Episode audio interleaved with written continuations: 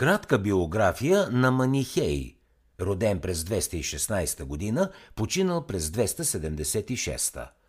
Пророкът от трети век Манихей е създателят на манихейството, религия, която, макар и изчезнала днес, по време на апогея си е имала многобройни последователи. Възникнало в Близкия изток, манихейството се разпространява на запад чак до Атлантическия и на изток чак до Тихия океан. То успява да просъществува повече от хиляда години. В създадената от Манихей вяра интересно са синтезирани по-ранни религии. Манихей признава като пророци Заратустра, Буда и Исус, но твърди, че е получил ново и по-пълно откровение от всеки от тях – Макар в религията на Манихей да са застъпени християнски и будистки елементи, най-поразителното е, поне за Запада, че това учение води началото си от заратустровия дуализъм. Манихей учи, че светът не е подчинен на едно единствено божество, а е по-скоро арена на неспирна борба между две сили, две начала – Едното начало е злото, което той отъждествява с мрака и материалното, а другото е доброто, отъждествено с светлината и духовното. На пръв поглед това напомня малко за християнските понятия Бог и Сатана, но според манихейството двете начала добро и зло са еднакво силни – Последицата от такова вярване, парадоксалното право на съществуване на злото, тревожило толкова много християнските и еврейските философи, изобщо не е проблем за манихейците. Тук няма достатъчно място да описваме подробно манихейското богословие – Налага се обаче да отбележим, че манихейците отъждествяват душата на човека с доброто, а тялото му с злото, което води до схващането, че всякакви полови отношения, дори за целите на възпроизводството, трябва да се избягват. Забранени са дори яденето на месо и пиенето на вино.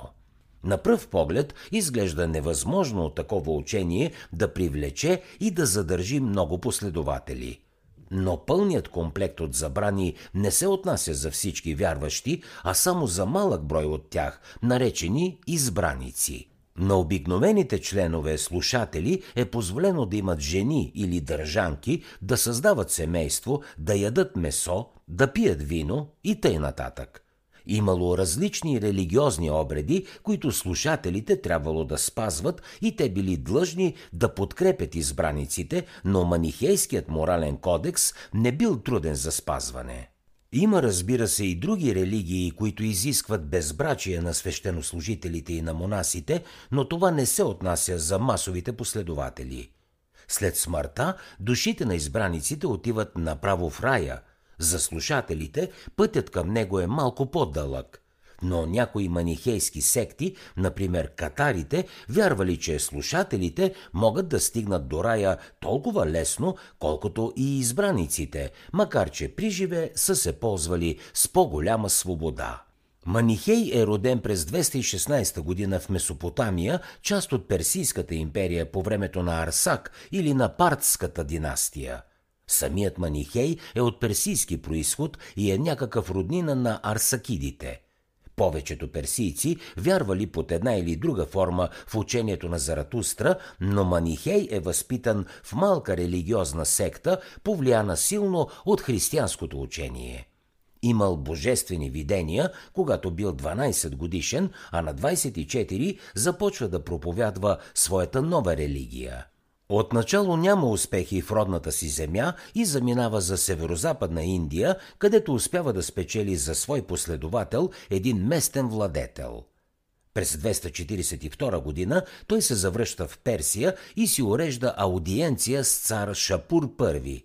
Макар Шапур да не става манихеец, Манихей му прави силно впечатление и той му позволява да проповядва новото си учение в цялата Персийска империя – след установяването на нова династия около 226 година, тази по-късна Персийска империя понякога се нарича Сасаницка.